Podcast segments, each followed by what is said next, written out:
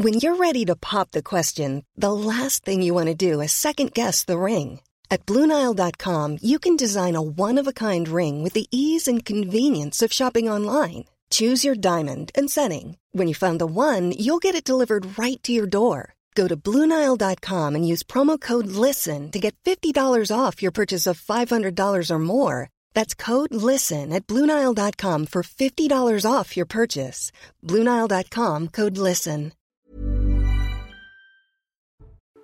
Bonjour à tous, bienvenue sur CNews. Je suis ravi de vous retrouver pour 90 minutes info avec au sommaire cet après-midi, deux jours après les violents affrontements euh, entre manifestants et forces de l'ordre à Sainte-Soline. Des enquêtes ont été ouvertes par le parquet de Niort pour organisation de manifestations interdites, violence sur militaires et destruction de biens. Les activistes de l'ultra-gauche n'ont-ils plus aucune limite? Je poserai la question à mes invités dans un instant. Les manifestants euh, dans les rues, encore demain pour la dixième journée de mobilisation contre la réforme euh, des retraites, avec un effectif de police qui sera vraisemblablement le même que jeudi dernier, avec en plus la fatigue pour les policiers. Et puis nous nous interrogerons également sur la méthode du gouvernement dans ce euh, conflit autour des retraites, alors que le chef de l'État a réuni tout à l'heure à l'Elysée la Première ministre et les principaux cadres de la majorité. On en parle dans un instant avec mes invités pour développer tous ces sujets. Mes invités, je vous les présente juste après le rappel des principaux titres de l'actualité de ce lundi. C'est avec Mathieu Devez. 30% des professeurs du primaire seront en grève demain. Le premier syndicat dans les écoles maternelles et élémentaires l'a annoncé cet après-midi. Ce sera la dixième journée de manifestation contre la réforme des retraites. Un taux de grévistes plus faible que lors de la précédente journée de manifestation. Le syndicat explique cette baisse par le sacrifice financier que représentent ces journées pour les enseignants. L'incendiaire de la cathédrale de Nantes sera jugée mercredi. Elle avait pris feu le 18 juillet 2020 et les soupçons s'étaient rapidement portés sur un bénévole rwandais chargé de fermer la cathédrale. Une semaine après l'incendie, l'homme de 42 ans, décrit comme instable psychologiquement, était passé aux aveux. L'Union européenne valide la fin des moteurs thermiques en 2035. Les ambassadeurs des 27 pays membres ont trouvé un accord aujourd'hui à Bruxelles. Le texte contraint les automobiles neuves à ne plus émettre aucun CO2 et interdit donc les véhicules essence, diesel et hybrides au profit du tout électrique.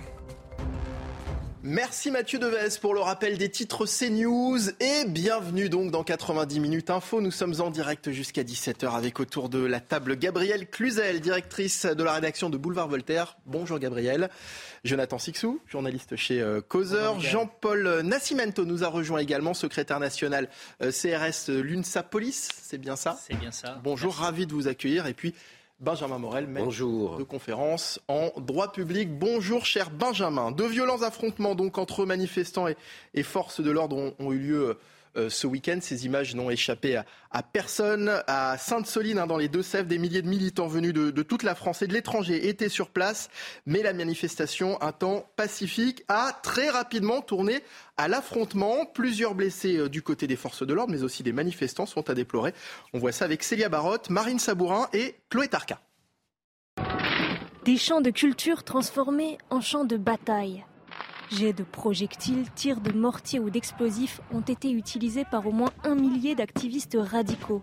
Certains ont incendié plusieurs véhicules de gendarmerie. De nombreuses armes ont également été découvertes lors de contrôles routiers. Des scènes de violence condamnées par Gérald Darmanin qui pointent du doigt le silence de certains élus d'extrême gauche. Personne ne peut accepter les silences et personne ne peut accepter de se taire quand on est un élu de la République, quand on est un responsable devant cette violence qui se déchaîne, totalement désinhibée et absolument insupportable. Les manifestants présents dénoncent le projet de stockage d'eau puisé dans les nappes superficielles en hiver qui permettrait d'alimenter les cultures intensives. Plus de 4000 grenades lacrymogènes et de désencerclement ont été utilisées ce week-end. Une réponse démesurée selon les participants. Il y a des familles qui viennent pour, euh, juste pour dire ben, euh, en fait l'eau elle appartient à tout le monde et euh, de voir ces forces qui sont mobilisées contre ça c'est complètement absurde. Je crois que ce gouvernement est, est complètement dans cette logique-là d'instrumentaliser la violence tout en la déclenchant.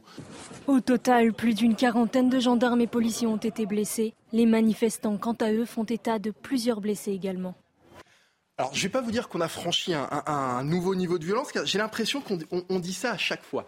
Euh, l'ultra-gauche n'a-t-elle plus aucune limite, Jonathan Sixou?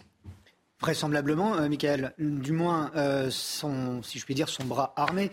Je ne pense pas que ce sont des militants euh, qui, qui s'illustrent ainsi manif après manif, je dirais.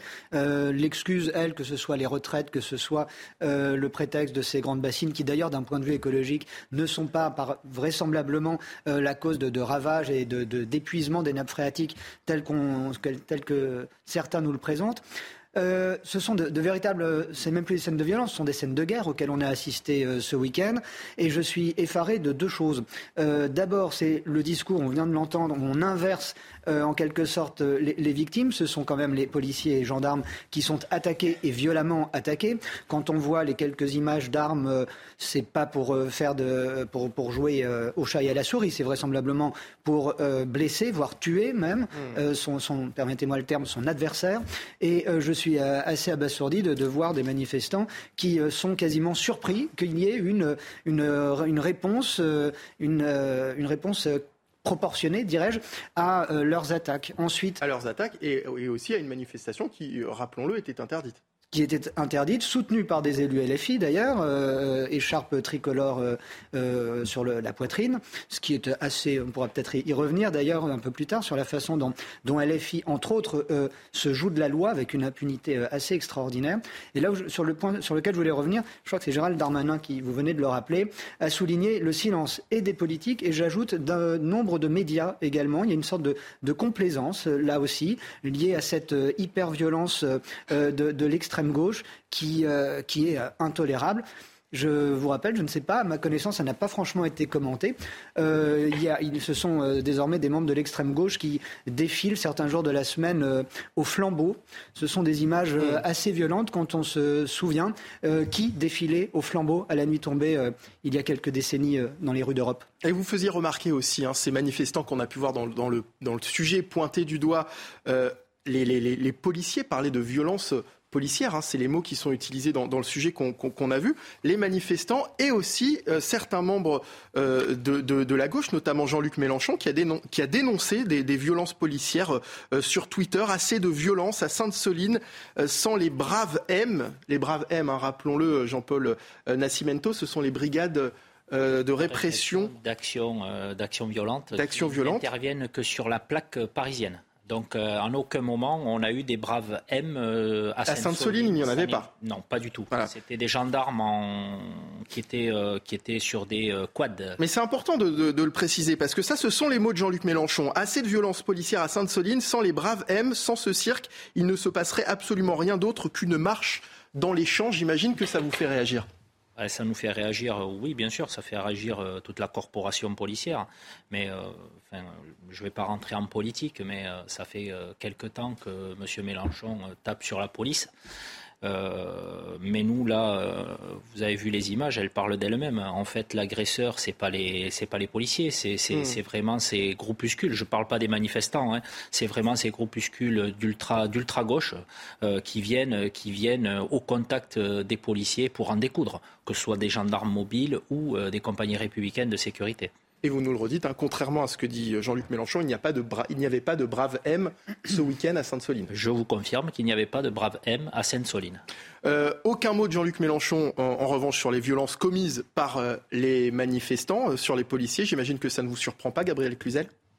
Euh, oui, de fait, mais c'est très inquiétant parce que, euh, en réalité, ça montre qu'il y a tout un écosystème qui soutient euh, cette, cette ultra gauche. Alors, il convient paraît-il, de faire la différence entre l'extrême gauche et l'ultra gauche. Alors, pardon, mais je trouve que ce sont quand même des arguties byzantines parce qu'en réalité, il y a, a une, réelle, un réel continuum et une réelle porosité. Et en fait, ces violences sont permises par un, tout un état d'esprit très bienveillant. Je vous renvoie au bouquin de Guillaume Bourseillet sur l'ultra gauche et aussi de d'Éric Delbecq, euh, qui, s'appelle, qui a écrit un livre très intéressant qui s'appelle Les Ingouvernables et qui parle de cette espèce de, tolérance pour le romantisme de, de, cette ultra-gauche et qu'on voit partout. Hein. Je vous rappelle qu'à Nanterre, euh, quand euh, Antonin Bernanos, là c'est donc pour parler des universitaires, Antonin Bernanos avait été incarcéré pour l'incendie d'une voiture de policier, il avait fait l'objet de nombreux soutiens de la part de son université, notamment le prêt d'une salle pour faire organiser une réunion de soutien. Donc vous voyez, la presse, vous en avez parlé, Jonathan, qui, qui euphémise. Ça, ça c'est plus, c'est pas, c'est rien ça, c'est des tensions. On nous explique que c'est des tensions avec des violences policières. On focalise sur les violences policières. Vous voyez, le, les choix éditoriaux, c'est pas neutre. Euh, les universitaires, nos élites qui soutiennent hein, cette ultra-gauche, euh, et puis, vous avez raison de le dire, euh, les parlementaires. Imaginez un instant ce genre de choses, euh, comment dire, avec des militants d'ultra-droite et, et, et, les députés du RN qui soutiendraient, en racontant des cracks en plus, parce que, pardon, Jean-Luc Mélenchon, ça s'appelle une fake news, hein, quand il y a, on dit qu'il y a des bravets mais qu'il n'y en a pas, tout simplement. Eh bien, vous imaginez le tollé, je pense qu'on aurait des marches blanches contre le fascisme dans les rues de Paris actuellement. Donc, hmm. C'est euh, proprement insupportable. Et je crois que Gérald Darmanin a raison en disant que, eh bien, il y a un si, grand silence de la part de certains responsables politiques, mais en même temps, il a sa part de responsabilité parce qu'il n'a cessé depuis des mois de parler de violence euh, d'extrême droite ou de renvoyer dos à dos violence d'extrême droite, violence d'extrême gauche. Et c'était la, la, la, la, paille de l'extrême droite est au même niveau que la, que la poutre de l'extrême gauche. Il y a un moment, ça va bien. Voilà. Donc là, malheureusement, il, il récolte ce qu'il a semé. Benjamin Morel, Jean-Luc Mélenchon qui pointe du doigt les violences policières. Aucun mot sur les violences commises en revanche par les manifestants. Euh, sans la police, sans les forces de l'ordre, ce serait rien d'autre qu'une marche dans les champs c'est clairement une façon de, minimiser, les, actions de, ces militants. Bah, c'est une façon en tout cas de ne pas voir où est le problème. Or le problème il est là. Alors il y a un débat sur les euh, méga-bassines. Attention, hein, c'est-à-dire que alors tout à l'heure vous disiez oui, il n'y a pas de problème, etc. Mais il y a quand même. Non, je dis qu'il y a un débat effectivement. Il y, a, en effet un débat, c'est-à-dire qu'en matière de euh, compactage des sols, en matière de pollution des nappes, en matière de d'évaporation d'une eau qu'on va puiser dans le sol, je ne suis pas spécialiste et euh, c'est quand même un, domaine extrêmement pointu, mais ce débat, il mérite d'exister. D'ailleurs, en marge de ces manifestations, il y avait un certain nombre de conférences, etc. L'erreur fondamentale, c'est de penser que à ce combat qu'on peut considérer comme, si ce n'est légitime, en tout cas pouvant être mené, eh bien, il faut adjoindre des violences. Parce que là, les Black Blocs, ils s'en fichent des méga-bassines. Ce qu'ils veulent, c'est établir une ZAD. Ce qu'ils veulent, c'est rentrer dans une stratégie révolutionnaire en campant sur la méga-bassine et en en faisant un nouveau Notre-Dame-des-Landes. Et ça, penser de la part d'une partie de la gauche, d'une partie du monde écologique, que ça peut servir leur cause contre les méga-bassines, ça me paraît se mettre le doigt dans l'œil. Ça me paraît confondre deux combats, deux combats qui sont fondamentalement hétérogènes aujourd'hui. Mais ça pas vient pas de nulle part. Parce que souvenez-vous, c'est un discours qu'on a déjà tenu depuis quelques jours, mais qui m'apparaît extrêmement important de rappeler. Les derniers combats sur lequel le gouvernement a été mis en échec, ce sont des combats qui ont mobilisé la violence. Notre-Dame-des-Landes, Yvan Colonna et euh, les Gilets jaunes. Et donc, ce faisant aujourd'hui, pour une partie des militants à gauche ou ailleurs, eh bien, quand vous avez des black blocs, c'est peut-être la possibilité que le gouvernement cède. Et mmh. cette idée-là, qui est une, idée fondamentalement délétère et dangereuse, eh bien, il va falloir rapidement la corriger, c'est-à-dire cesser de céder au Black Bloc et reprendre le dialogue social. Ça veut dire que, Benjamin Moll, je reprends ce que vous venez de dire, hein, ça veut dire que lorsque le gouvernement cède dans de telles situations, il s'expose finalement à, à, de nouvelles revendications encore plus radicales sur d'autres sujets. Eh, c'est le danger. Regardez les Gilets jaunes. On est dit les Gilets jaunes ont obtenu ce que euh, le mouvement social n'a pas obtenu en 20 ans. C'est vrai et c'est pas vrai c'est pas les gilets jaunes qui manifestaient pour le pouvoir d'achat qui l'ont obtenu. C'est les Black Blocs qui ont détérioré l'Arc de Triomphe. Et là, qui ont fait trembler le pouvoir. Et donc ça, c'est extrêmement dangereux. Quand vous dites, il n'y a pas de problème avec les gilets jaunes, regardez ces gens dans la rue, c'est grosso modo, je ne sais plus exactement les propos de Benjamin Griveaux à l'époque, je crois qu'il parlait de peste brune qui monte, etc., de factieux, etc. Et donc, bref, il ne, ne euh, détériore pas assez, donc du coup, nous ne répondrons pas. Et le jour où vous avez des Black Blocs qui détériorent vraiment, eh bien, à ce moment-là, vous avez un mouvement qui obtient des choses. Et ça, c'est dangereux, parce qu'ensuite, tout le phénomène des ultra-jeunes qu'on a connu par la suite, c'est-à-dire des gilets jaunes qui se disent, si je dégrade, je vais obtenir, eh bien, vient de là. Il faut qu'on cesse de céder à la violence et il faut qu'on tende une main aujourd'hui aux partenaires sociaux, aux structures qui peuvent être des structures permettant de négocier, notamment en matière d'écologie, pour entrer dans une logique de dialogue.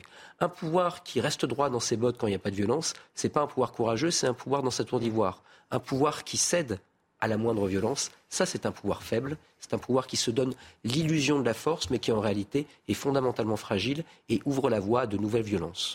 On va réécouter Stanislas Guérini, le ministre de la fonction publique, qui était l'invité de Laurence Ferrari ce matin sur CNews. Il a critiqué le fait, effectivement, on le disait, que certains partis politiques refusaient de condamner les violences des manifestants. Écoutez.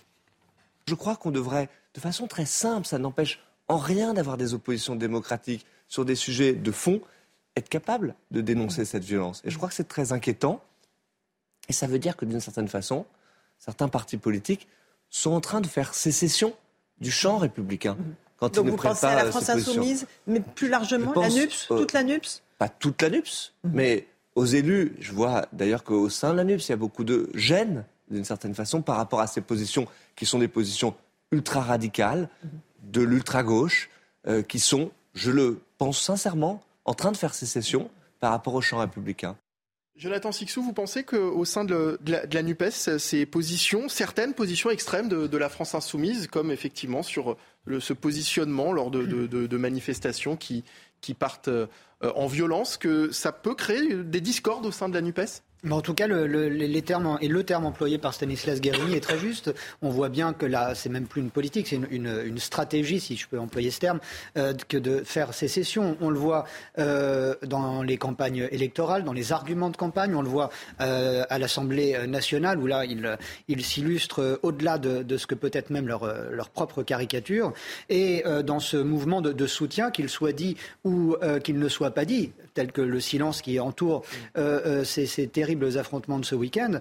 Euh, Benjamin a prononcé aussi le mot de, zadisation euh, de, la France. C'est un peu un, la, politique du, chaos, d'une sorte de politique de terre brûlée, tout en y restant sur cette terre brûlée, parce qu'il n'y a pas vraiment de projet derrière. On nous dit qu'ils sont contre, mais contre quoi et pour faire quoi?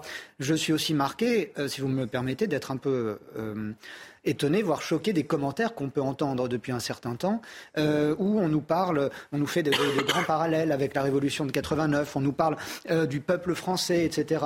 Or, le peuple français, il a été inventé en 1789 par la Révolution de 89.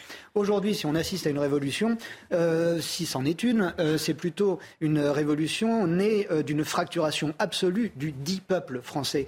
né de, la révolution de 89. Donc, la, grille même d'analyse me semble faussée quand on veut la commenter pour essayer d'apporter du, grain à moudre et, des points de réflexion pertinents, si je puis me permettre cela, pour essayer de faire avancer la réflexion de mmh. chacun. Parce qu'effectivement, on a tous des idées, on est tous choqués par, ces images, mais le risque est de, tout condamner en bloc je ne soutiens pas euh, la réforme du gouvernement, mais quand j'entends l'un de ses membres euh, faire un constat juste, euh, eh bien, je mets de côté mes, mes remarques pour approuver et abonder dans le sens d'un quelques membres du gouvernement que ce soit, bien sûr. Alors, autre réaction d'une tonalité différente, hein, c'est celle d'Éric Ciotti, le patron des Républicains dans le Figaro.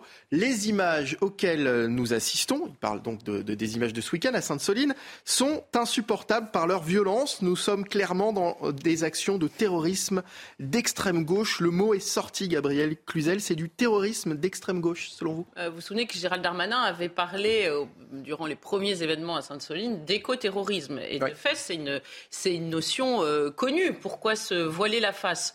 Euh, le problème, c'est qu'il ne suffit pas de la nommer, encore faut-il arriver à, la contrer. Et c'est là que s'arrête visiblement euh, le gouvernement. Il est très fort pour les paroles, Gérald Darmanin, mais pour le reste, visiblement, c'est un peu plus compliqué. Le risque, en effet, et c'est là que ce serait délétère, je pense que la, distinction de Jonathan est importante, c'est, ce serait de, dire, euh, et c'est pour ça que c'est gênant quand ce discours provient d'Éric Ciotti ou de, ou de M. Guérini, de dire, bah, écoutez, vous voyez, toute opposition mmh. actuellement, par exemple, exemple celle des retraites, euh, eh bien, euh, euh, elle, est, elle, est, elle, elle, revient au chaos. Donc nous, nous sommes le parti de l'ordre. Et ce, serait embêtant qu'on puisse utiliser ces éco-terroristes, comme vous dites, comme des idiots utiles de, du gouvernement. Ça n'a rien à voir. On peut, vous avez raison de le dire, s'opposer à la réforme des retraites ou même débattre de ces affaires de grande bassine sans évidemment tomber là-dedans. Mais encore une fois, on a laissé prospérer ces, factieux dans plein de domaines. Pardon, mais quand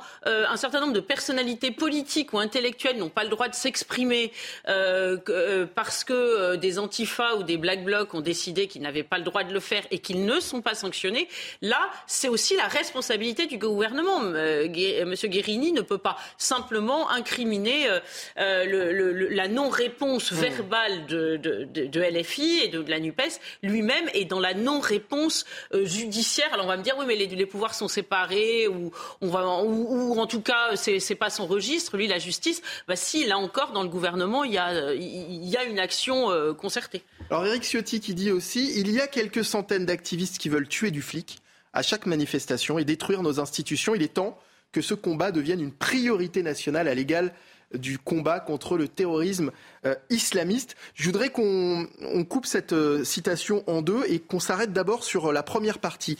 Il y a quelques centaines d'activistes qui veulent tuer du flic. Jean-Paul Nascimento, ces activistes veulent tuer des, policiers selon vous? Bah, Vu les images euh, que, vous avez de, ce week-end à Sainte-Soline, oui, les activistes étaient là vraiment pour venir euh, tuer du flic ou les mutiler gravement. Et d'ailleurs, euh, nous avons un gendarme qui est, blessé grièvement. Mais bien sûr que ces activistes viennent à chaque manifestation, comme on dit, s'ils veulent se faire du flic, oui, ils viennent là pour ça. Et, et je pense que ce week-end, ils étaient là pour tuer du flic, oui. Et pour provoquer finalement l'intervention de la police? C'est ce qu'a dit ce matin Alain Bauer, euh, euh, qui est professeur en criminologie, qui était l'invité euh, de l'heure des pros. Il, expliquait que finalement, que c'était peut-être ce qui avait changé aujourd'hui, c'est que ces, activistes provoquaient l'intervention des policiers pour les faire tomber dans des guet-apens. Ah, ils provoquaient. En fait, ces, gens-là sont arrivés déjà dans une zone, on va dire, qui était bunkérisée par la gendarmerie nationale. Hein. Les instructions, elles étaient claires, il ne fallait pas rentrer. Donc, euh, une fois que ces activistes ont approché le cordon, le cordon de véhicules en premier, qui était en, première ligne, euh, les, gendarmes mobiles ont fait usage de leurs moyens intermédiaires. Hmm. Voilà, ils sont, ils sont restés à distance de, ces, de ces gens-là pour pas, pour pas qu'il y ait de, casse au niveau des, forces mobiles. Des, gendarmes, des policiers et euh, le moins possible au niveau des manifestants. Pour revenir maintenant donc sur la deuxième partie donc des propos d'Éric Ciotti, euh, il dit un peu la même chose qu'Éric Zemmour hier sur CNews, hein, finalement, dans le grand rendez-vous, qui trouve que les pouvoirs publics font preuve de, trop de complaisance face à ces violences souvent sous, sous couvert de, liberté de manifester, euh, euh, Benjamin Morel C'est plus compliqué que ça, parce qu'en réalité, on a du mal à incriminer. C'est-à-dire qu'on a des individus. Ces individus, un, faut les arrêter. Ensuite, il faut arriver à prouver qu'ils ont fait autre chose qu'être au mauvais endroit au mauvais moment. Et ça, la justice a beaucoup de mal à le faire en réalité. On a du mal à prouver, à être dans une démarche probatoire. Et souvent, vous avez quand même des groupes extrêmement professionnalisés. Hein. Je rappelle qu'il y a deux camps qui ont été... Euh, démantelé il y a quelques mois où c'était des camps d'entraînement. Et euh, donc, ce faisant, on a une vraie pratique professionnelle. En règle générale, ils arrivent à détaler et il ne reste que le badaud qui était là et qui a été pris au mauvais endroit, au mauvais moment. Et quand on arrive à les attraper, il faut prouver. Lorsqu'on a prouvé, ensuite, il faut condamner, il faut arriver à montrer qu'il y a eu une action particulière et il faut arriver du coup à prononcer une interdiction de manifester. Ça se fait, mais c'est assez rare. Donc il y avait la possibilité dans la loi anticasseur d'avoir euh, une interdiction préventive de manifester, et ça évidemment sans condamnation, bah, c'est inconstitutionnel. Donc aujourd'hui, on a un vrai problème de moyens juridiques. C'est pas qu'un problème de renseignement, mm. parce que la plupart du temps, quand vous discutez avec les gens qui justement sont de ce côté-là, et je parle sous votre contrôle, bah, ils les connaissent, mais euh, pas de condamnation, pas de, euh, euh, possibilité d'interdire. Dernier point sur l'écoterrorisme. Pour quelle raison ça, Jean-Paul Nascimento? C'est-à-dire, Benjamin Morel nous dit que ces personnes qui manifestent, qui commettent des, violences, qui agressent des policiers lors de ces manifestations, sont connues des services de police avant finalement le, euh, ces rassemblements? Oui, sûrement, oui. Il y a des, des, des, gens qui font partie de ces groupes-là qui sont connus de la police et de la police. Mais après, il faut qu'il y ait des contrôles vraiment spécifiques. Et ce qui pose un problème de légalité, euh, on ne peut pas empêcher quelqu'un de venir manifester euh, s'il n'y a pas euh, une interdiction, comme le disait votre invité, s'il n'y a pas une interdiction de manifester. Mais il y en avait, il y en avait une, visiblement. Non, là, il y en avait une, une interdiction de manifester. Là, oui, bien sûr qu'il y avait une interdiction de manifester. mais par exemple, demain, sur la manifestation de demain, c'est une manifestation qui est autorisée euh, il y a peut-être des préfiltrages qui vont être faits, mais la police ne va interpeller que les gens qui arrivent dans cette manifestation avec des objets hum, pouvant être lancés sur les forces de l'ordre, des objets dangereux, des armes par destination. Bien sûr, mais, mais, mais Jean-Paul Nascimento, ça veut dire que concrètement, les interdictions de manifester, effectivement, ce n'est pas le cas demain, mais c'était le cas hier, ne servent à rien, finalement. Ah ben, écoutez, euh, donc c'est bien pour ça. Il y avait une interdiction de manifester là sur Seine-Soline. Euh, malgré tout, euh, les gens sont venus, sont venus sur le site, bien sûr. Donc on était dans une, une, manifestation qui était illégale et c'est pour ça que la force, la force a été employée. donc voilà, c'est je ne veux pas plus commenter ces, images-là, mais oui, c'était interdit, donc la force a été déployée. Allez, on va marquer une, courte pause. Dans un instant, ce sera le journal de 16h et on va poursuivre nos discussions, nos débats pour la suite de 90 minutes info en direct sur CNews. Restez avec nous. Il est quasiment 16h. Merci de nous avoir rejoints en direct sur CNews pour la suite de 90 minutes info. Dans un instant, nous nous interrogerons sur la méthode du gouvernement dans ce conflit autour des retraites. Alors que le chef de l'État a réuni tout à l'heure à l'Elysée la première ministre et les principaux cadres de la majorité, les syndicats d'un côté et le gouvernement de l'autre, appellent au dialogue. Écoutez. Soyons responsables. Moi, j'appelle le gouvernement à être responsable et à dire, écoutez, mettons sur la table le, retrait des 64 ans. On peut dire que c'est temporaire s'il faut, euh, il faut le dire. Mais cette pause, que j'appelle de mes voeux, et euh, discutons et retraite et travail. On doit discuter de tout ça avec les organisations syndicales. Moi, je leur dis que dans les jours qui viennent, dans les semaines qui viennent, on doit pouvoir se retrouver pour avancer Allez, on en parle dans un instant, juste après le journal de 16h, et c'est avec Kinson. Bonjour Kin. Bonjour euh, Michael, bonjour à tous. Et vous le disiez, euh, Michael, à la veille hein, d'une dixième journée de mobilisation contre la réforme des retraites, le gouvernement appelle à l'apaisement. Emmanuel Macron a reçu Elisabeth Borne et les principaux cadres de sa majorité. La réunion s'est terminée il y a peu à l'Elysée. Opération à déminage donc pour le gouvernement dans un contexte de plus en plus euh, tendu. Et Laurent Berger euh, le répète, il réclame un geste très fort de la part du euh, gouvernement. Le secrétaire général de la CFDT confirme avoir reçu un appel du euh, bras droit d'Emmanuel Macron, le secrétaire général de l'Élysée, Alexis Collère, pour échanger sur l'ambiance. Le leader syndical réitère sa demande de faire une pause sur la réforme des retraites. Et toujours au chapitre politique, sachez que le site internet de l'Assemblée nationale est actuellement inaccessible. En maintenance, l'opération de cybermalveillance a été organisée par des hackers pro-russes. Parmi les revendications, le soutien de la France à l'Ukraine notamment. Et puis euh, le musée euh, le plus fréquenté au monde, le musée euh, du Louvre, n'a pas pu ouvrir ses portes aujourd'hui la mobilisation, mobilisation pourrait durer toute la journée. Les salariés du Louvre sont en grève contre la réforme des retraites. Sarah Varny a suivi ce blocage pour nous.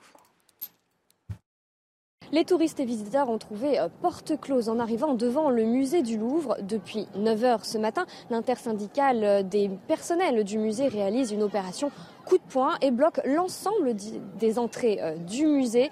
Une ambiance plutôt festive ici, aucune présence policière n'est visible.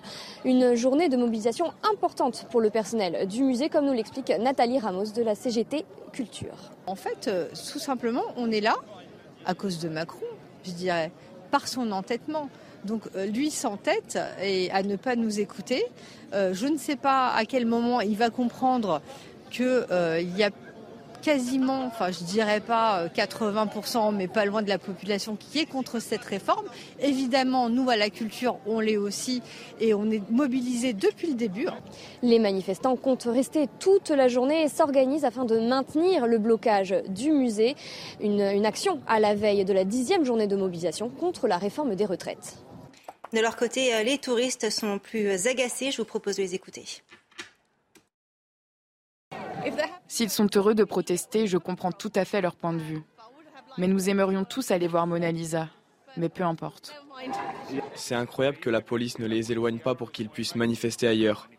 Il y a des touristes de toute la planète qui viennent visiter le Louvre avec nos enfants, des gens qui économisent toute leur vie pour venir ici, et c'est une honte absolue qu'à cause de ces gens, nous ne puissions pas entrer. Certains m'ont dit que ce n'était pas qu'une question de l'âge de la retraite et qu'il s'agissait du fait que le gouvernement prenait des décisions sans l'aide du Parti démocratique et je le comprends. Je comprends la colère. Mais en même temps, ça craint pour tous ceux qui sont en visite cette semaine. Vous trouvez pas? Et la contestation euh, sociale se poursuit dans plusieurs secteurs. Près de 30% de grévistes demain prévoit le premier syndicat dans les écoles maternelles et élémentaires. Un taux de grévistes plus faible que l'estimation précédente, s'explique le syndicat, car les journées de mobilisation qui se succèdent deviennent un sacrifice financier pour les enseignants. Et puis euh, les difficultés pour trouver du carburant commencent à se faire sentir, notamment dans l'ouest de la France. Plus de 15% des stations-service sont aujourd'hui à court d'essence ou de gasoil. Voyez euh, ce reportage signé euh, Jeanne Cancard avec Fabrice Elsner. Je cherche de l'essence depuis ce matin et, ben, il faut faire pas mal de pompes. Et là, apparemment, il n'y a pas d'essence. Voilà, tout le monde ressort. Encore un faux espoir pour ce retraité qui cherche désespérément une station essence en région parisienne. Mais après plus d'une heure de route. Bon, à défaut d'avoir du 95 eh ben, On mettra du 98. Et puis il y en a. Oh Sauvé En raison des grèves menées dans les raffineries, les livraisons se font attendre à la pompe. Résultat, ce dimanche, cette station-service est prise d'assaut. J'ai fait trois stations et là je suis retrouvé ici. Vous en avez besoin pour aller travailler de l'essence? Bah oui, sinon on va aller travailler comment? C'est galère. Pour permettre l'acheminement des carburants, le gouvernement a ordonné la réquisition de salariés. Mais la situation est loin d'être débloquée. Certains responsables de stations n'ont aucune visibilité. Si on est livré mardi, c'est bon. Si on n'est pas livré mardi, ça va être chaud. Euh. Si tout le monde met le plein tous les jours comme ça, ça va être chaud. Ben là, les clients, ils craignent là. Ils commencent à remplir les bidons, les voitures, et commencent à avoir peur quoi. En fait, c'est la peur de la pénurie qui crée la pénurie. Ce week-end, au niveau national, 15% des stations essence étaient en situation de rupture. Et ce week-end, c'était aussi euh, le site d'action. 3,9 millions d'euros de dons ont été collectés. Les fonds seront reversés à des programmes de recherche et de soins et à des programmes de prise en charge et d'aide aux personnes vivant avec le VIH. Et si vous le voulez, vous pouvez appeler le 110 pour la collecte. Vous avez euh, jusqu'au 6 avril, Michael. Merci beaucoup, Kin. Merci pour ce euh, journal et la deuxième partie de 90 minutes info.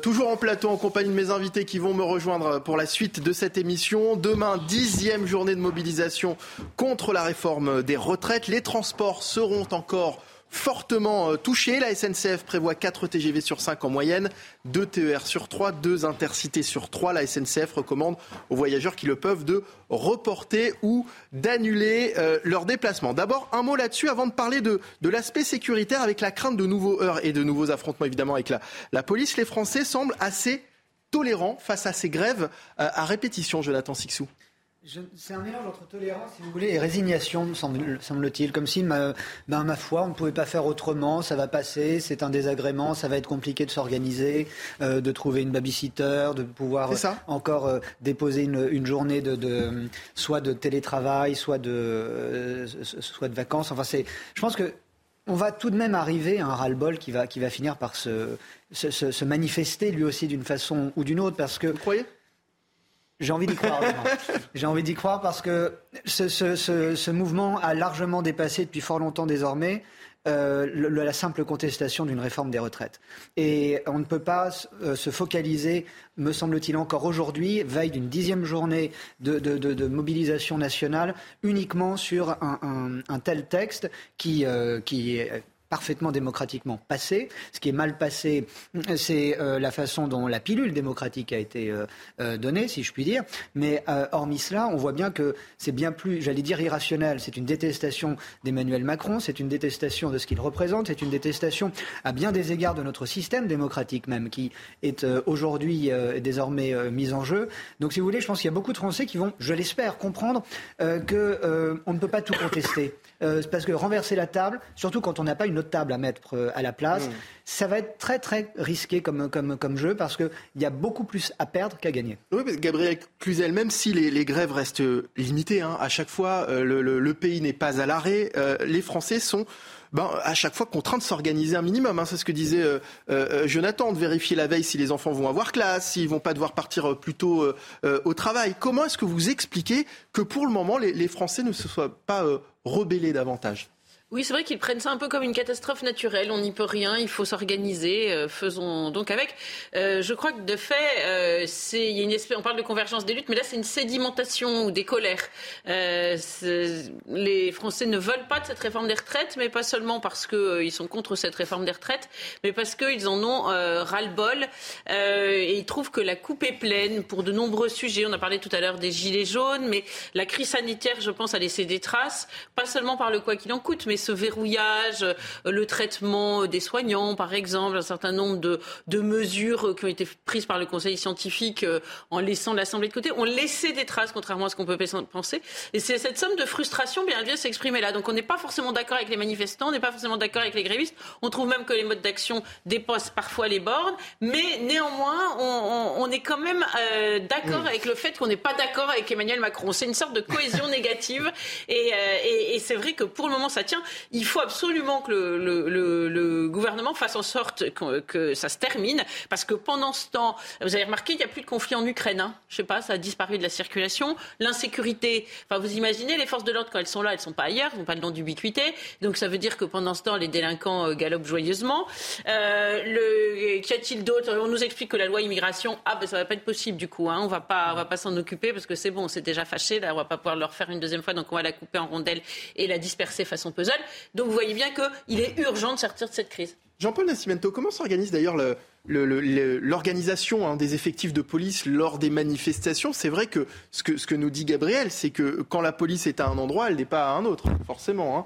Donc est-ce qu'on relève des, actes de délinquance plus importants jours de manif ou euh, Non, je, là, je n'ai pas les chiffres suite à, à, la relève de, certains services de police qui étaient basés à certains endroits, qui faisaient de la sécurisation, par exemple à Marseille, à, Marseille ou d'autres grandes villes euh, de France. Mais euh, c'est vrai que on, sur la plaque parisienne, à Paris, quand il y a une mobilisation comme demain, énormément, énormément de compagnies républicaines de sécurité sont déroutées déroutés euh, pour, euh, pour rester sur Paris, euh, rester sur Paris au lieu d'aller faire les missions pour lesquelles elles étaient prévues. Benjamin Morel sur, ce sujet effectivement des, forces de l'ordre qui, se déplacent d'un point A à un point B, est-ce que effectivement on ne risque pas d'avoir des actes de délinquance plus importants, des cambriolages dans des endroits peut-être? Ah, c'est possible. Après, on n'a pas tout à fait les mêmes forces d'intervention qui sont sur les manifestations et qui sont dans les banlieues. Vous le comprenez bien. C'est-à-dire que les brigades de CRS, notamment, bah, euh, vous les employez pas non plus tous les matins dans les banlieues françaises. Donc, il faut également raison garder. Le vrai euh, problème en la matière, c'est surtout un problème d'épuisement de ces forces de l'ordre.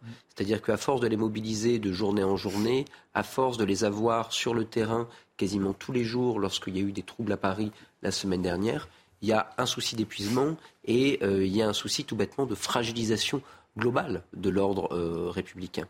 C'est-à-dire que si vous avez des violences sur l'ensemble du territoire, au moins dans l'ensemble des grandes villes, de manière continue, eh ben, va se poser la question à un moment de comment est-ce qu'on arrive à régler le souci? Est-ce que vraiment la solution, elle n'est qu'une solution de maintien de l'ordre? Probablement pas. Parce que même si on a affaire à des groupes qui ne nous le cachons pas, pour beaucoup, s'en fichent au fond de la réforme des retraites. On est vraiment sur une logique black bloc, hmm. etc., d'anarchisme, et je frappe des symboles du capitalisme, et plus j'ai un euh, corps qui, euh, une manifestation qui me permet de la pénétrer et de rentrer dans une logique de violence, plus je, euh, plus j'ai de la possibilité, eh bien, d'être présent et de casser. Mais si jamais vous coupez le soutien de l'opinion, si jamais vous coupez la logique de manifestation, à ce moment-là, eh bien, ça devient impossible. C'est ce qu'on a, connu, ce qu'on a connu au moment de la crise des Gilets jaunes. Donc là, il faut régler le problème politique. Vous ne réglerez le problème d'ordre public qu'à condition de régler le problème politique. Et le problème politique, qu'on le veuille ou non, ça reste cette réforme qu'aujourd'hui Emmanuel Macron ne peut pas retirer, sinon c'est la fin de son quinquennat, mais qui ne peut pas maintenir, sinon c'est la crise politique permanente. Alors on va continuer à débattre, euh, notamment euh, au sujet de, l'aspect sécuritaire hein, pour euh, la, manifestation de demain, mais on s'interroge aussi, je vous le disais tout à l'heure, hein, sur la méthode du gouvernement dans ce conflit. Le moins qu'on puisse dire, c'est que visiblement elle pose problème, cette méthode. Écoutez, Geoffroy Roux de Bézieux, le patron du MEDEF, il était chez nos confrères de France Info ce matin.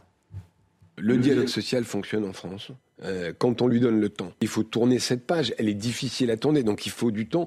Mais je crois que le gouvernement doit changer de méthode, c'est-à-dire euh, ne plus, il a plus de majorité, on le voit au Parlement. majorité euh, relative. il faut qu'il s'appuie sur les partenaires sociaux pour les prochains projets de loi, sur des sujets qui seront moins conflictuel parce que si on parle par exemple des lycées professionnels, si on parle de formation, euh, y compris les sujets euh, de fin de carrière qu'a évoqué, euh, je crois, le, président, on doit pouvoir s'asseoir autour de la table. Encore une fois, nous, on a gardé la ligne ouverte avec les syndicats de salariés. Je pense que c'est important.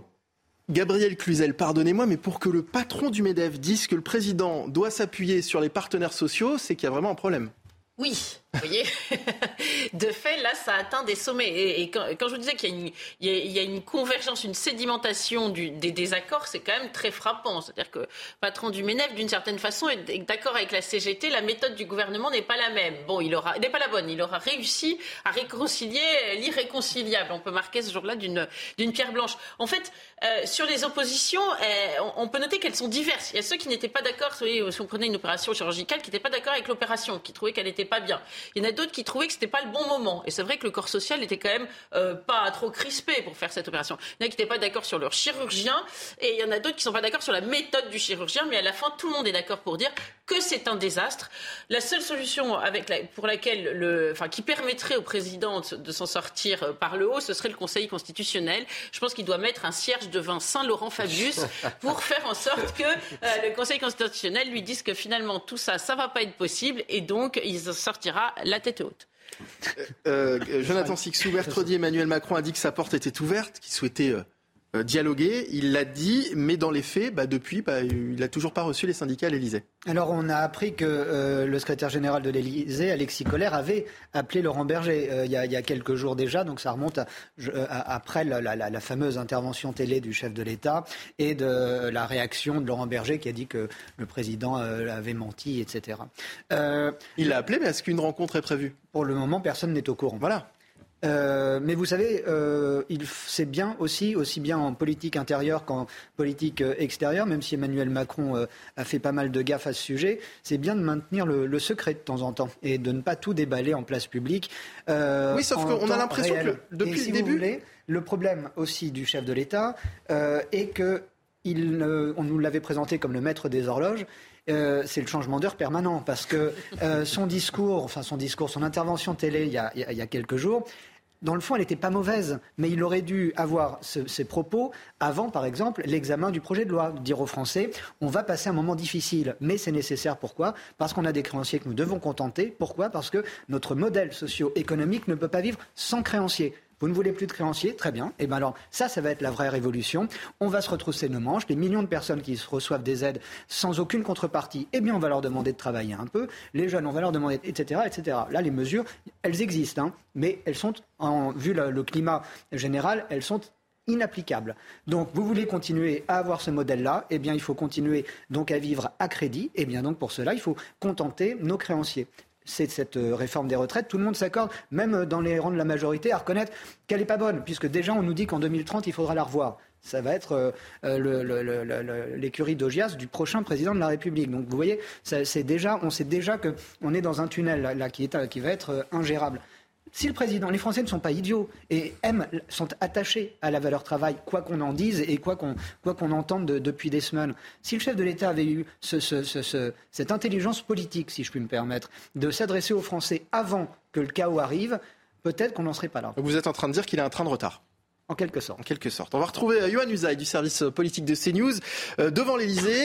Johan, le président de la République a, réuni la première ministre et les principaux cadres de la majorité à l'Elysée afin de trouver des solutions pour apaiser le climat social. Voit-on se dessiner une sortie de crise, Johan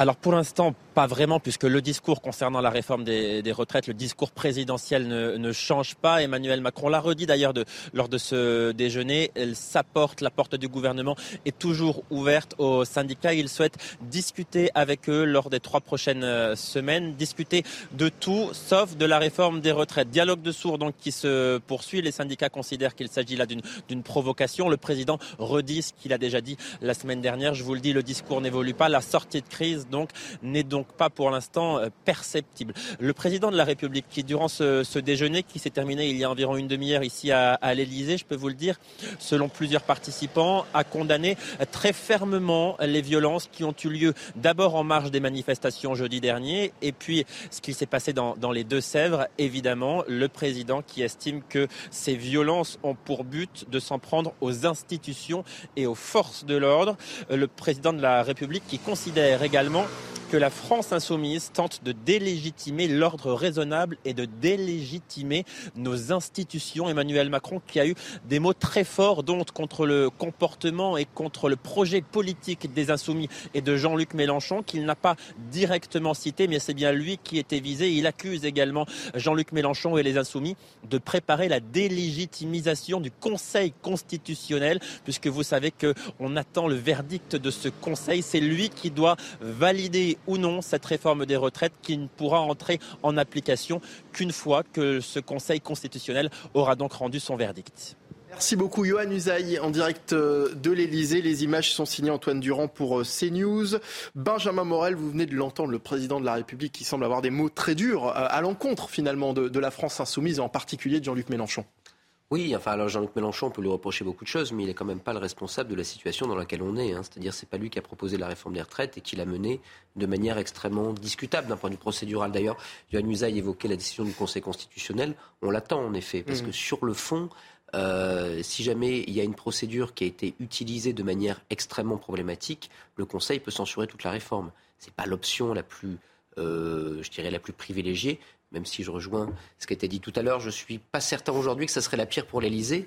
Et dans tous les cas, il y aura probablement une chasse aux cavaliers sociaux. La réforme ne sortira a priori pas indemne de la rue de Montpensier.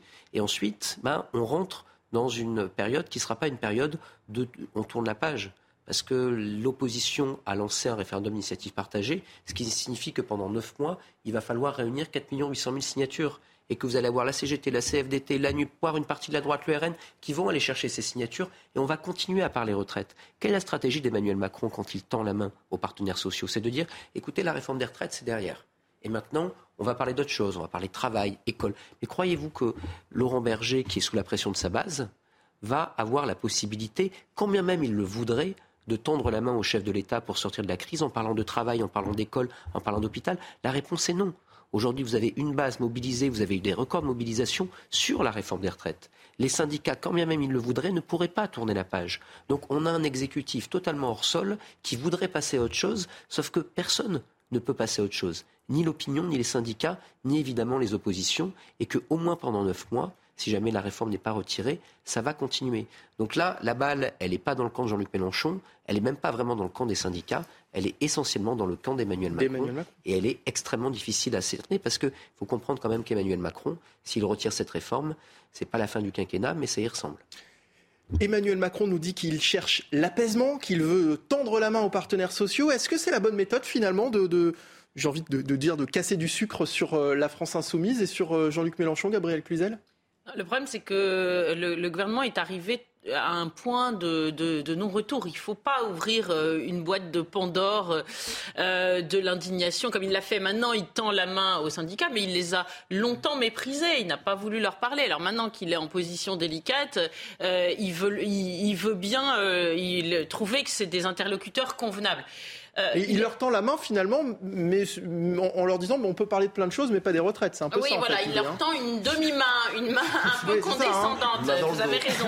Mais néanmoins, il, les désolidarise quand même euh, de la France insoumise et de la Nupes, qui objectivement donne un spectacle euh.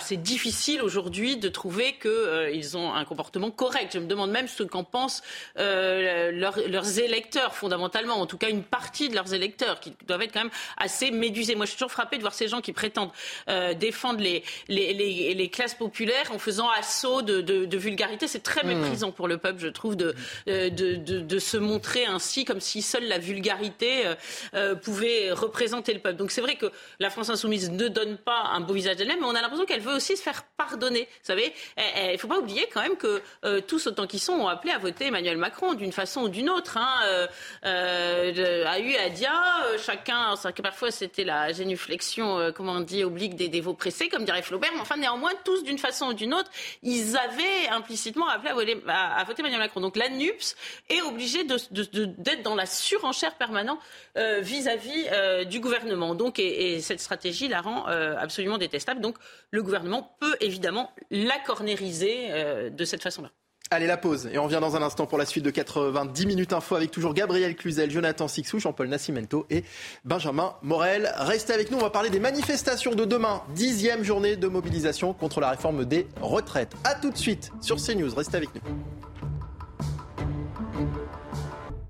De retour sur CNews pour la suite de 90 minutes info. On va poursuivre euh, nos discussions dans un instant. On va revenir sur la dixième journée de mobilisation contre la réforme des retraites. Demain, faut-il craindre un nouveau chaos dans les rues, notamment dans les rues de la capitale? On va en parler juste après le rappel des principaux titres de l'actualité. C'est avec Mathieu Devez. Emmanuel Macron veut tendre la main aux forces syndicales. Le président de la République a reçu à l'Elysée Elisabeth Borne et les principaux cadres de sa majorité. Selon des participants à cette réunion, le chef de l'État souhaite travailler avec les élus, les partenaires sociaux pour apaiser, continuer à mettre en place des réformes, alors qu'une nouvelle journée de mobilisation est prévue demain contre la réforme des retraites.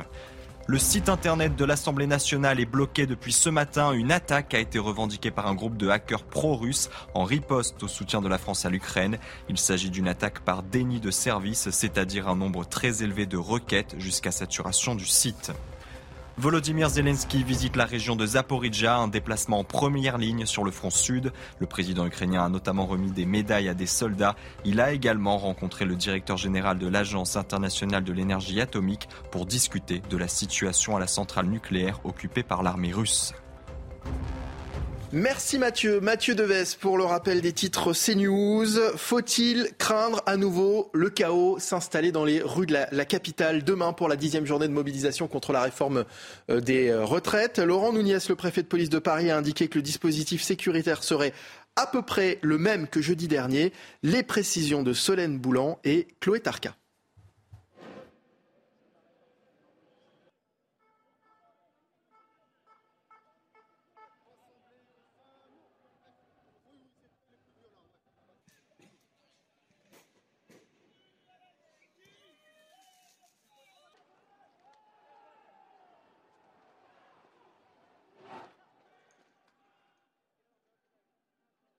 Mes collègues vont être très vigilants sur euh, les éventuels euh, black blocs ou, euh, ou nébuleuses qui pourraient être dans les cortèges ou en début de cortège. On ne sait pas trop parce qu'ils arrivent à se mélanger un, peu partout dans, dans le cortège. Mais, et puis surtout les armes qu'ils vont employer. Quand on commence à employer des armes avec des boules de ciment, avec des vis à l'intérieur, des boules de pétanque, des haches, ça devient très dangereux pour nous. Les syndicats dénoncent aussi une fatigue persistante au sein de leurs effectifs et s'interrogent sur leur organisation si le mouvement perdure. Entre 650 000 et 900 000 manifestants seraient euh, attendus demain. L'effectif de police sera donc le même que jeudi dernier. Mais la fatigue en plus, comme l'a dit euh, Chloé Tarka dans, le sujet, dans quel état d'esprit sont, sont, vos collègues à la veille de cette dixième journée de, de mobilisation intersyndicale Jean-Paul Nascimento? Les, collègues euh, sont déjà focalisés sur la manifestation de demain, euh, donc euh, je, confirme bien qu'on aura le même dispositif que, jeudi dernier. c'est vrai que pour les compagnies républicaines d'intervention, actuellement, c'est difficile. Hein. On a plusieurs compagnies qui ont fait la semaine dernière des vacations de 24 heures, voire plus. C'est ça, même effectif, mais la fatigue en plus. Et la fatigue, la fatigue en plus, oui. Donc, mais après, on arrive à jongler euh, les compagnies qui étaient sur Paris la semaine dernière. Peut-être elles iront en province. Euh, demain, elles seront sur des maintiens de l'ordre en province, et d'autres qui étaient en province viendront sur Paris. Donc, ça fait quand même un, petit, un petit turnover. Mais malgré tout, oui, la fatigue, elle est, elle est là et bien présente. Euh, on entend beaucoup parler de la stratégie du pourrissement d'Emmanuel Macron. Ne risque-t-elle pas finalement de de causer l'inverse de ce que le président souhaite, euh, de par la, radicalisation hein, du mouvement, avec ces manifestations qui, qui ne semblent pas prêtes de s'essouffler. En tous les cas, ces manifestations, ces heures de plus en plus intenses qu'on a pu voir ces derniers jours, ces dernières euh, semaines dans les rues de Paris. Et si cette fatigue continue de s'accumuler, la police ne va peut-être pas, elle, plier avant les manifestants? Jonathan Sixou. Euh, pour répondre au deuxième volet de votre question, Michael, j'ose espérer que la police ne, pliera pas. Ce sont des, des, euh, hommes d'honneur, des hommes d'engagement, et, ils ont prouvé qu'ils pouvaient être, comme c'est le cas chez les médecins, responsables, c'est-à-dire en grève, mais sur le terrain. Ils accomplissent la mission euh, pour laquelle ils ils, sont, ils ont prêté serment. oui, mais on peut comprendre que quand ça, quand, ça commence, quand ça dure finalement, qu'on a des, des, débordements comme on a pu le voir, comme vous le voyez encore sur ces images, qui se répètent soirée après soirée euh, dans, dans, des grandes villes, à Paris et pas que à Paris. On peut comprendre qu'il y a une certaine fatigue qui s'installe. Pas le contraire, et c'est euh, et, c'est tout à euh, c'est tout à leur honneur, si je puis dire, que après 24 heures de service, malheureusement, ils soient encore sur le terrain. Mais je les imagine pas, si vous voulez, mettre baïonnette en bas, parce que c'est le temps qu'ils ont mission une mission à accomplir, ils l'accompliront. ce que je ce que j'observe, cependant, c'est que c'est de plus en plus difficile de, de, faire régner l'ordre dans, l'espace public lors, de ces manifs. Vous avez d'un côté l'explosion du nombre de, black blocs et de l'hyper-violence de, ces gens-là, mais vous avez aussi, on le voit sur vos images, journée de manif après journée de manif, ces, dizaines et dizaines de, Tintin reporters qui, sont là entre les forces de l'ordre, les black blocs, les manifestants, etc. Il faut avoir une sérieuse capacité de jugement pour savoir qui est, euh, je fais simple, hein, qui est le méchant et qui est le gentil, qui est celui qui est venu pour casser du flic et casser des vitrines et qui est venu manifester euh, pacifiquement pour euh, son opposition, pour manifester son opposition à une réforme politique. Est-ce qu'on n'a pas l'impression justement que ceux qui sont venus manifester pacifiquement sont de moins en moins nombreux? Et que ceux qui sont là uniquement pour casser, en revanche... Euh, Je crois qu'on n'y est pas encore. Mais le risque, vous parliez d'épuisement de, de, ou de pourrissement, c'est pas tant ça. On va peut-être arriver à une situation qui pourrait être comparable à celle des Gilets jaunes, euh, effectivement, que Benjamin évoquait euh, tout à l'heure, qui est le, finalement, la rue, le jour de manifestation, est, beaucoup trop dangereux.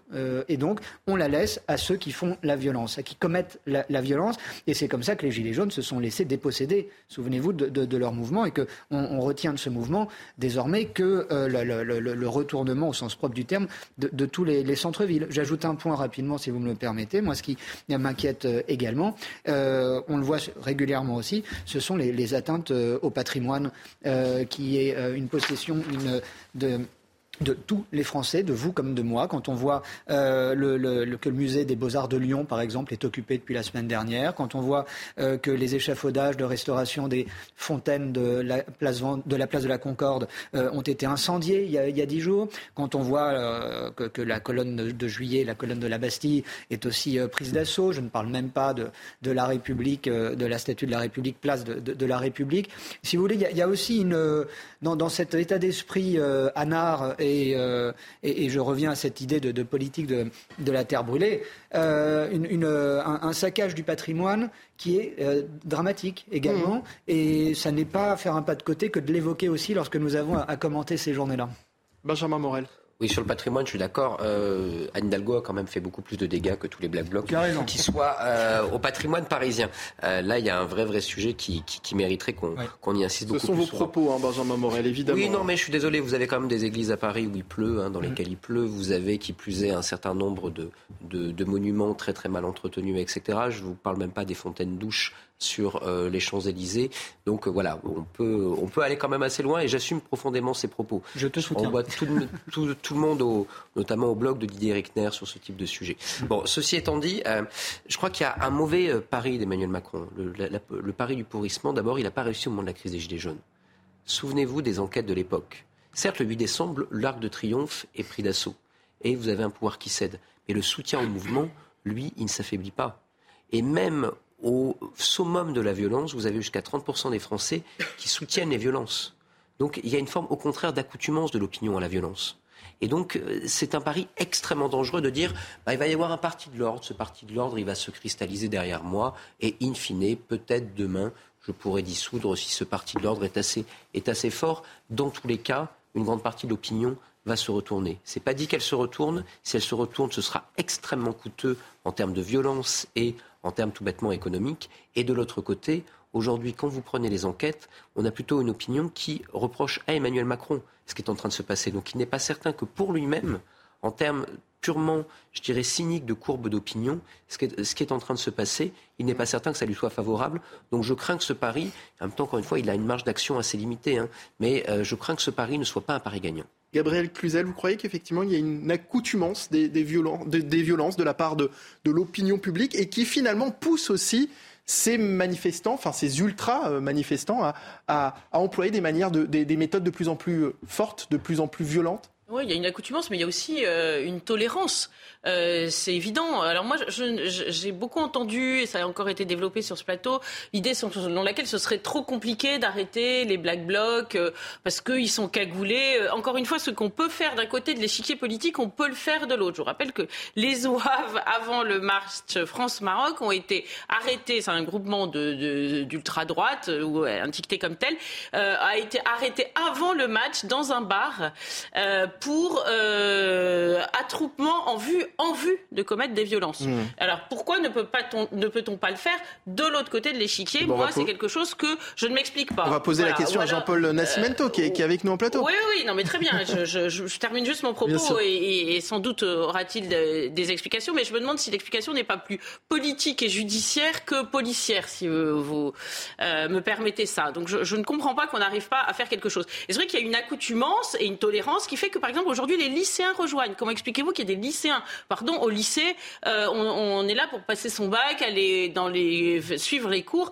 Et évidemment, ces jeunes-là devraient, ne, ne, devraient pas avoir le droit euh, de rejoindre les mouvements des Black Blocs. On dit après, oui, il y a plein de mineurs, mais, mais les, même les parents devraient être mis en cause. Quand votre enfant mineur commet des, des dégradations, c'est vous qui êtes responsable. Quand, si mon fils casse les lunettes dans les cours de récréation, c'est mmh. moi qui suis responsable. Mais si un jeune de 17 ans casse un abribus, c'est indifférent pour ses parents parce que s'il y a un volet qu'on n'a pas abordé, c'est qui va payer? Pardon, hein Qui va payer? Donc, il y a une accoutumance. Et, dernier point, c'est que le, citoyen ordinaire se dit silencieux, se dit moi, quand je me gare euh, et que je dépasse le temps imparti par le redateur, euh, j'ai une amende, euh, je me fais arrêter si je suis à 130, 140 sur l'autoroute. Mais finalement, pourquoi Pourquoi? Pourquoi je me ferais arrêter alors que pour eux tout serait permis? Donc on voit, c'est toute l'économie, euh, l'économie de, de, de, de, l'ordre dans notre pays, de l'économie de, de, notre façon de vivre dans une forme de sérénité pacifiée qui est en train de sinon de s'effondrer, au moins de s'effriter. Parce qu'à partir du moment où il y a des gens qui, qui sont dans toute impunité comme ces gens-là, eh bien les autres se demandent pourquoi eux, on leur taperait sur la tête. Jean-Paul Nascimento, d'abord une réponse à, ce que disait euh, Gabriel euh, Cluzel. Pourquoi effectivement on n'arrive pas à anticiper finalement euh, la, présence de ces, de ces Black Blocs notamment qui sont présents lors, de ces manifestations? On disait tout à l'heure que, la, alors là effectivement la Brave M est, présente hein, lors des manifestations parisiennes. oui, oui, elle peut être présente. Oui, les Braves M peuvent être présentes. Alors ces, gens-là, en fait, sont repérés par les renseignements territoriaux. Hein. Nous, en tant que spécialistes du maintien de l'ordre, euh, nous, on interpelle, on peut interpeller ce genre d'individus, mais après, on les remet à l'autorité judiciaire, qui, hmm. elle, a fait, fait le traitement judiciaire derrière.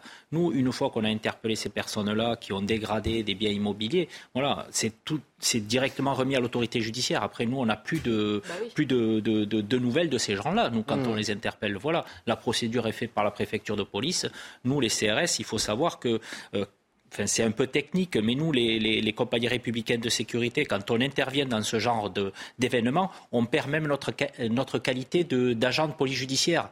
Donc, euh, on n'a même pas à faire de, de procédure. C'est-à-dire qu'on prend l'individu, on le remet à l'autorité judiciaire, et c'est l'autorité judiciaire qui traite ces événements-là.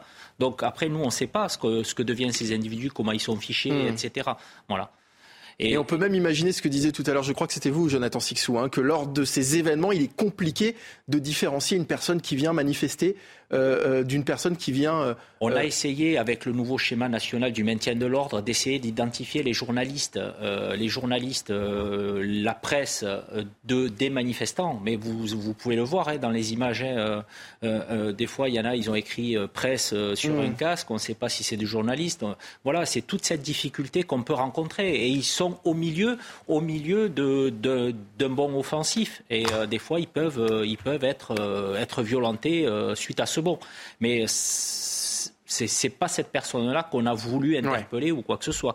Voilà. Allez, la pause et la dernière partie de 90 minutes info dans un instant. Restez avec nous sur CNews. On va poursuivre évidemment sur euh, ces, euh, ces, ces, manifestations de demain, dixième journée de mobilisation intersyndicale contre la réforme des retraites. A tout de suite sur CNews. C'est News, merci de nous avoir rejoints pour la dernière partie de 90 minutes info. On va poursuivre nos discussions avec Eric de Maten notamment qui vient de nous rejoindre en plateau, spécialiste éco euh, euh CNews. À la veille de cette dixième journée de mobilisation contre la réforme des retraites, l'inquiétude de nouveaux débordements, évidemment notamment euh, dans les rues de Paris. Allons-nous vers une radicalisation? Allons-nous vers une gilet jaunisation du mouvement? Je voudrais que vous écoutiez ce que disait Laurent Berger. Il était ce matin l'invité de nos confrères de France 2. on ne portera pas la responsabilité de ça. D'ailleurs, euh, vous savez, on, déciderait, ce qui n'est loin d'être le cas, de ne plus faire de mobilisation nationale interprofessionnelle, que rien ne vous dit qu'il n'y aurait pas ces situations-là. Entre les manifestations, vous, constatez comme moi qu'il y a de la violence aussi qui s'est opérée après l'annonce du 49-3. Donc la question, elle n'est pas... Euh, euh, moi, moi je, vis cette période avec un sentiment de responsabilité. Mm. Mais la responsabilité, il faut qu'elle soit des deux côtés. Et je crois qu'il y a besoin, du côté du gouvernement, qu'on comprenne que les 64 ans sont rejetés définitivement et qu'il faut partir autrement. Je, voudrais vous entendre là-dessus. Voilà, c'est intéressant ce que nous dit hein, le, patron de la, CFDT, Laurent Berger, qui dit en, gros, on déciderait de stopper le mouvement, les violences continueraient probablement. Est-ce que, ce n'est pas un aveu d'échec finalement de la part de la, CFDT Est-ce que ça ne veut pas dire que le mouvement est petit à petit en train de leur échapper, euh, Benjamin Morel? Et si vous voulez, les syndicats ont été le, moteur dans ce mouvement. C'est eux qui l'ont structuré, c'est eux qui l'ont porté. Mais ils l'ont porté et ils se seraient portés sans eux d'une certaine façon. Si Laurent Berger avait dit d'entrée, bah, écoutez, moi je rentre pas dans le mouvement, il est assez probable qu'il n'ait pas été suivi par sa base. On a vu qu'il y avait plusieurs composants de la CFDT qui, d'entrée, rentraient dans le mouvement, quoi qu'il arrive. C'était déjà d'ailleurs le cas en 2019-2020. On a des directions syndicales qui sont aujourd'hui relativement faibles qui sont dépassés par leur base de manière structurelle. Et donc, quand bien même vous ayez une direction qui déciderait de négocier ou d'arrêter les hostilités avec le gouvernement, bah, elle ne serait pas suivie. Et en effet, si demain les syndicats se retirent, ça ne va pas éteindre la colère. Et donc, ce faisant, il y aurait probablement une radicalisation, une généralisation. Mmh. Parce que qu'est-ce qui se passe dans les manifestations? C'est les services d'ordre de la CGT et de la CFDT qui font que ça se passe jusqu'à présent, et nonobstant la dernière fois, relativement bien. Vous retirez ça, et bien là, vous avez en effet de vrais manifs gilets jaunes, c'est-à-dire des manifs en désordre avec des black blocs qui prennent le pouvoir parce que c'est les seuls qui sont organisés. Donc, ce faisant, aujourd'hui, les syndicats sont là et ce n'est pas, la pas la pire nouvelle pour le gouvernement. donc, vous nous dites que c'est ce que nous dit finalement Laurent Berger. On a intérêt à ce que les, les syndicats poursuivent le mouvement, c'est ce que vous êtes en train de nous dire ah, En grande partie aujourd'hui, parce qu'en effet, vous avez une opinion chauffée à blanc. Puis on a parlé des retraites, mais il n'y a pas que le sujet des retraites, évidemment. Vous avez une société qui est compressée par les problèmes de pouvoir d'achat. Donc il est assez peu probable que quand bien même il y ait demain un arrêt du mouvement par les syndicats, que la colère s'éteigne. Gabriel Cluzel, est-ce que même si les syndicats restent euh, mobilisés, est-ce que ça ne va pas finir par leur échapper? Euh, oui, de fait, on avait dit euh, au moment des Gilets jaunes que c'était un peu euh, un constat d'échec pour, pour les syndicats qui avaient à l'époque été du reste méprisés déjà par Emmanuel Macron. On avait dit que c'était la mort des corps intermédiaires. Donc là, on peut se dire que c'est un peu leur barou d'honneur, mais quand même le champ du signe. C'est-à-dire que les syndicats aujourd'hui sont fragilisés. Benjamin Morel a raison de le dire. Et donc si ils font un petit pas de travers, ils peuvent être complètement dépassés. Et le fait de, les neutraliser comme le fait euh, Emmanuel Macron n'est pas bon parce que euh, dans l'imaginaire de ceux qui manifestent, euh, on se, il est inscrit, bah, finalement, les syndicalistes n'obtiennent rien. Et puis, vous savez, les manifestations, c'est un moteur diesel, hein, ça met un peu de temps à se mettre en route, mais après, c'est compliqué à arrêter.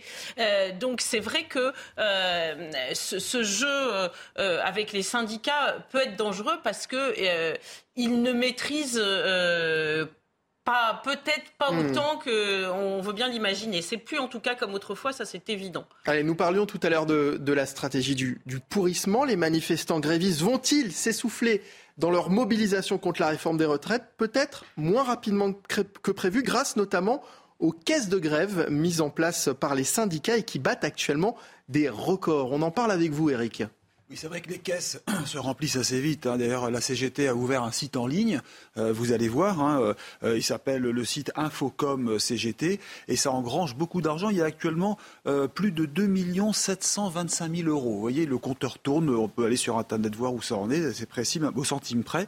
alors, c'est de l'argent, bien sûr, qui est ensuite reversé à l'ensemble des grévistes. Hein. on ne tient pas compte de la couleur syndicale. C'est vraiment de l'argent en fonction des collectifs qui vont dire nous, on est en grève on veut de l'aide. Donc cet argent servira à cela. Et je vous donne un exemple. La semaine dernière, jeudi, euh, cette caisse a engrangé 400 000 euros euh, en 24 heures. Donc ça montre quand même la, mobilisation.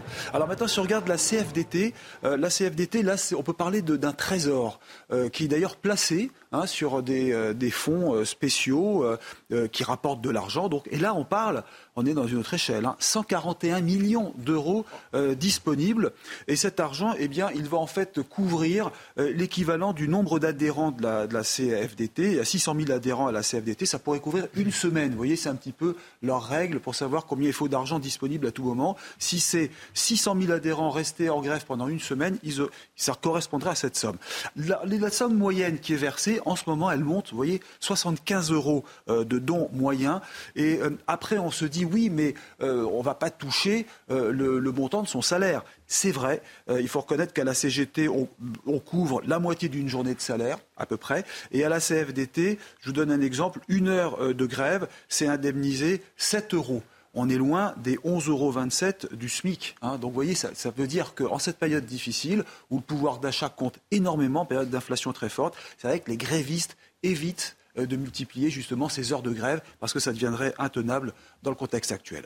Merci beaucoup Eric. Euh, euh, Jonathan Sixou, ces caisses de grève peuvent-elles réellement influer sur la mobilisation et surtout sur euh, la durée de la mobilisation? Eh Sûrement. Alors, la durée, euh, Eric vient de nous l'expliquer, ce n'est pas non plus euh, étirable à l'infini. Mais sur la motivation de, des, syndiqués, je le pense parce que euh, c'est vrai que ce mouvement a redonné un, coup de fouet aux syndicats qui étaient un peu en berne depuis les, Gilets jaunes. Euh, ils sont loin de représenter, tous syndicats confondus, euh, une quelconque majorité de salariés, que ce soit en, France, même dans la fonction publique. Donc, si vous voulez, il y a quand même, ils, reviennent de loin, les syndicats. Donc là, ils sont, ils sont remis devant le, devant de la scène, en tête de cortège, maintenant. sans ces cagnottes, je ne sais pas s'ils pourraient effectivement de nouveau appeler. Mmh. Semaine après semaine à la mobilisation. Les syndicats qui enregistrent de nouvelles inscriptions, de nouveaux adhérents euh, de plus en plus importants depuis le début de, ce mouvement. Merci à, vous d'avoir été à mes côtés pour ce 90 minutes info. Jonathan Sixou, journaliste chez Causeur. Gabriel Cluzel, c'était un plaisir comme à chaque fois, directrice de la rédaction de Boulevard Voltaire. Merci à Jean-Paul Nascimento, secrétaire national CRS, UNSA Police, et puis Benjamin Morel, maître de conférence en, droit public, et puis Eric de Rigmatel, notre spécialiste éco. Euh, à la réalisation, il y avait Virginie Leblond-Tailleb aujourd'hui à la vision Philippe Gilbert, au son Yannick Aubin. Merci à David Poujol et Coralie Deleplace. Dans un instant, c'est Punchline présenté aujourd'hui par Nelly Denac. Bonne fin d'après-midi sur CNews et puis pour voir et revoir bien sûr nos émissions, c'est sur cnews.fr. Salut